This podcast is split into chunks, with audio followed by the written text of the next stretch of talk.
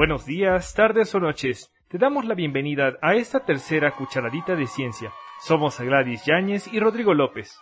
Con la participación especial de Elke Saraes Sánchez Montero de la Dirección General de Investigaciones. Nos encuentras con sana distancia en nuestras redes sociales Sábados en la Ciencia HAL e Investigaciones UV en Facebook, Sábados en la Ciencia en Instagram y TikTok, en Sábados en Twitter y Dirección General de Investigaciones V en YouTube. Todos tenemos una vida secreta.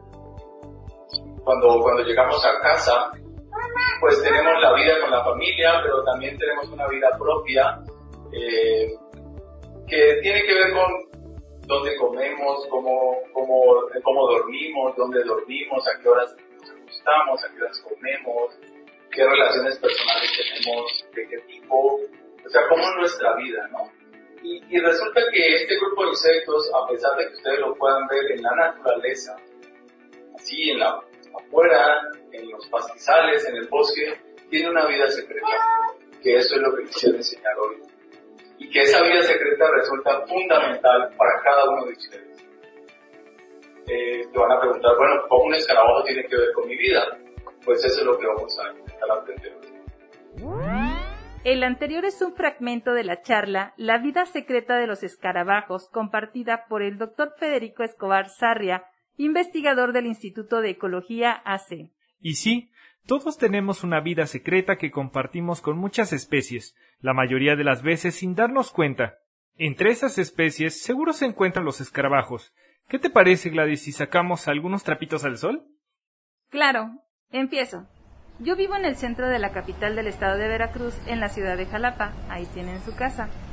Cansada de tanto concreto, desde hace un año decidí crear un pequeño oasis en mi azotea. Sembré algunos arbustos aromáticos, pericón, cedrón, romero, una planta conocida como insulina, hinojo y un limón que rescaté del basurero. Algunas matas de manzanilla, lavanda, albácar, orégano, tomillo, entre otras. Es un remanso de paz dedicar unas horas diarias a su cuidado limpiar macetas, quitar hierbas, podar y retirar las hojas secas, mientras mi hija juega con sus perros. Con el paso de los días empezaron a llegar diversos animalitos. Primero fueron unas mariposas blancas que depositaron sus huevos en mi planta de berros, y sus orugas casi acaban con ella, pero sobrevivió. También han llegado abejas, mariposas de muchos colores, pequeñas palomas grises, colibrís, lagartijas, entre otros visitantes. Por la tarde también pueden verse escarabajos de colores metálicos y pequeños cocuyos dorados, pero lo más extraño fue encontrar un escarabajo estercolero, con un gran cuerno, viviendo en una verdolaga que creció sobre mi composta. Soy bióloga de licenciatura y siempre asocié a estos fabulosos insectos con los grandes potreros, donde pueden tener al alcance todo el estiércol que las vacas dejan en abundancia sobre los pastos, pero nunca me los imaginé en mi azotea. Y a mí los escarabajos me gustan mucho. Eso no es de mi vida privada, ¿o sí? Recuerdo que la mayor parte de mi niñez la vivía en la calle de Alfaro, en el centro de Jalapa, a mediados de los ochentas y noventas, siempre rodeado de autos que pasaban a toda velocidad. A veces escuchaba el señor de los plátanos o las campanadas de los abanicos. Pero me estoy desviando un poco del tema. Les platicaba que vivía en el centro de Jalapa, y uno de mis mejores amigos, David, vivía en las afueras de la ciudad en ese entonces. En Las Ánimas, un fraccionamiento nuevo para esa época, donde habían unas cuantas casas, algunas ya terminadas y otras en construcción, pero abundaban los terrenos con cafetales y otros árboles. Cada fin de semana, sin falta, iba de visita a la casa de David, siempre con familia en su casa y desde que llegaba hasta que anochecía, nos la pasábamos en bicicleta recorriendo el fraccionamiento de arriba para abajo, y a veces un poco más, desde luego a escondidas de nuestros padres. Nuestro sitio más visitado era un parque que quedaba cerca de su casa, donde había un lago, caminos y riachuelos. A veces esperábamos a que anocheciera para ir a buscar escarabajos, luciérnagas y unas cuantas lagartijas. Buscábamos por todos lados y terminábamos enlodados y sudados por toda la corretiza pero cuando localizábamos escarabajos hacíamos competencias por encontrar los más grandes e impresionantes. Nos gustaban mucho porque variaban en sus formas y colores. Ganaba quien encontrara el más raro y grande. Casi siempre perdía, pero nos divertíamos mucho en esa aventura. En algunas ocasiones jugábamos carreras con ellos, pobres animalitos, pero nunca les hicimos daño, lo juro. Podíamos pasar horas en la noche buscando escarabajos, pero siempre teníamos que volver y posponíamos nuestro juego para el siguiente fin de semana. Si ustedes no se han percatado, y si lo quieren saber el día de hoy, hay más insectos en el mundo que cualquier otra cosa viva en el planeta. Por lo menos ahora. También hay muchas bacterias y virus. Pero si lo comparamos con aves y con mamíferos, con vertebrados, los insectos son muchos. O sea, hay una diversidad tremenda.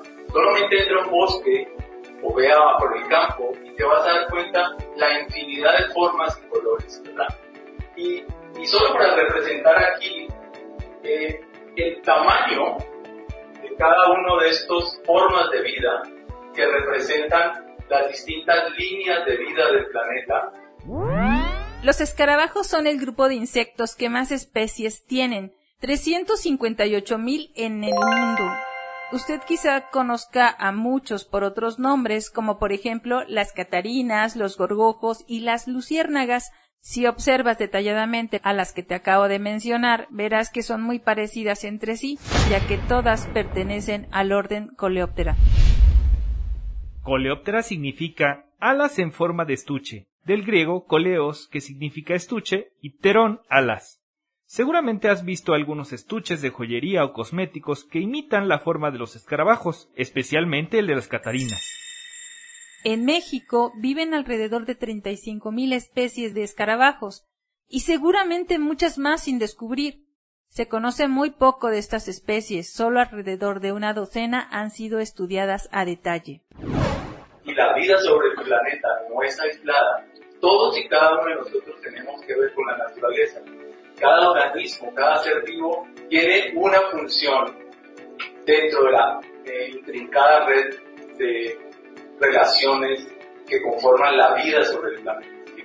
Entonces, hoy en día eh, estamos muy interesados en que el planeta se mantenga sano todos han oído hablar de los tremendos problemas ambientales que hay y, los insectos juegan un papel muy importante en contribuir a mantener saludable el planeta. ¿sí? No solo los, las, abejas, ¿quién, quién, quién se puede imaginar si un día desaparecen las abejas? Todas las abejas del mundo desaparecen. Te vas a dar cuenta que no hay alimento, no hay plantas, no hay frutos, no hay reproducción de las plantas, no hay frutos, por lo tanto los supermercados y las casas de mercado van a estar vacías. Los escarabajos, por sus similitudes, se clasifican en cuatro grupos o subórdenes: Arcostemata, Mixofaga, Adefaga y Polifaga. El grupo Arqueostemata es el más primitivo de todos. Contiene cinco familias y alrededor de 50 especies, y muchos de ellos están asociados con la madera. Mixófaga, de mixo hongo o mo, y fago, alimento. Es un grupo pequeño con menos de 100 especies. De tamaño también son chiquitos, viven en hábitats acuáticos o tienen hábitos intersticiales, es decir, viven entre granos de arena, de playa, tanto de mares, ríos y de otros cuerpos de agua. Se alimentan de moho, hongos y algas. Un insecto de hábitos intersticiales es aquel que gracias a su tamaño y enormes modificaciones fisiológicas son capaces de ocupar los intersticios oceánicos o ribereños. Los organismos que ocupan huecos que ellos mismos crean como los caracoles, poliquetos y otros no se consideran intersticiales. Este nombre se aplica solo a los que ocupan huecos, resquicios y microfisuras naturales. En adéfaga, de adefagos, que significa glotón, encontramos a los escarabajos tigre, principalmente de tierra y acuáticos. La mayoría son depredadores, es decir, que cazan a su alimento vivo. Los que conforman el grupo polífaga de poli muchos y fago alimento son la mayoría, con aproximadamente el 85 y 90% de las especies.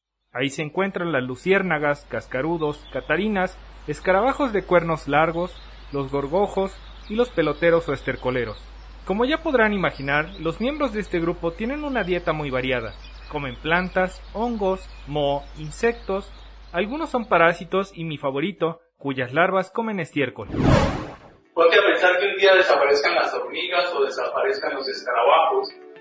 Los tremendos problemas que vamos a tener que enfrentar porque no existen esos seres diminutos. los cuales a veces son subvalorados, o sea, muchas veces no, a un insecto la gente pasa carro, los, los saca como las patas y los destroza, pero, pero aquí vamos a darnos cuenta por qué es importante mantener los insectos en el planeta. Todos los escarabajos son importantes y nos aportan beneficios.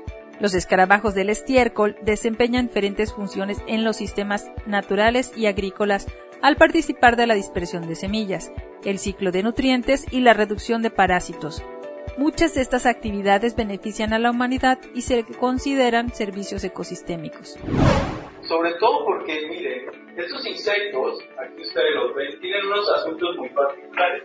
Si ustedes ven, tienen aquí como una sierra, tienen unas patas muy fuertes, miren. Ninguno de estos tienen ustedes estos brazos tan fuertes. Tampoco tienen estas patas tan atléticas. Tampoco tienen estos cuernos, aquí no se ve, pero tienen cuernos. Tampoco soy tan fuerte como ellos. Ellos pueden desplazar casi 40 veces su propio peso. O sea que si tú pesas 100 kilos, por decir algo, equivaldría a multiplicar por 40 lo que ellos pueden empujar. Ninguno de nosotros lo puede hacer.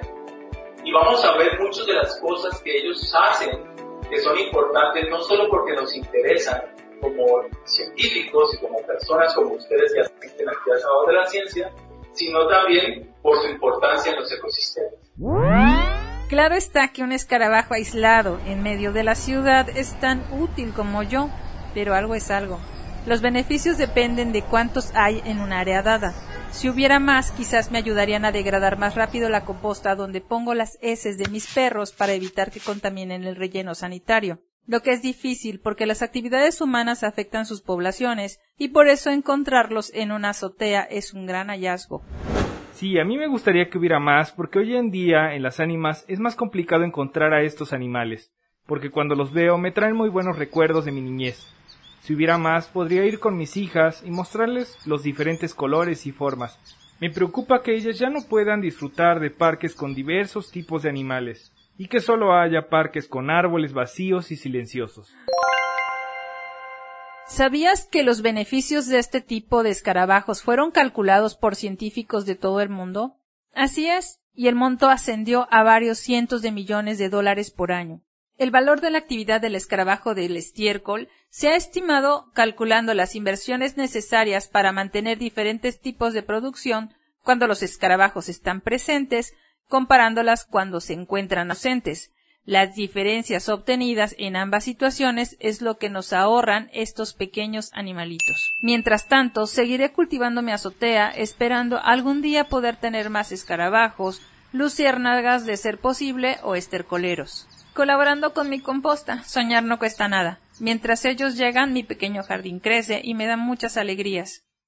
Es todo por hoy, desde nuestra cabina de grabación de la Coordinación de Gestión y Divulgación de la Investigación de la Dirección General de Investigaciones de la Universidad Veracruzana. Te deseamos un buen día, una excelente rutina de ejercicio o un reparador descanso alumbrado por cocuyos, ya sean playeros o de montaña, o desde donde sea que nos estés escuchando. Y si te gusta el sabor de estas cucharaditas, escríbenos y dinos qué tema te gustaría oír y con gusto haremos una cucharadita especialmente dedicada para ti. Si quieres las referencias o contactar al doctor Federico, escríbenos a deinvestigación.v.mx. Hasta pronto.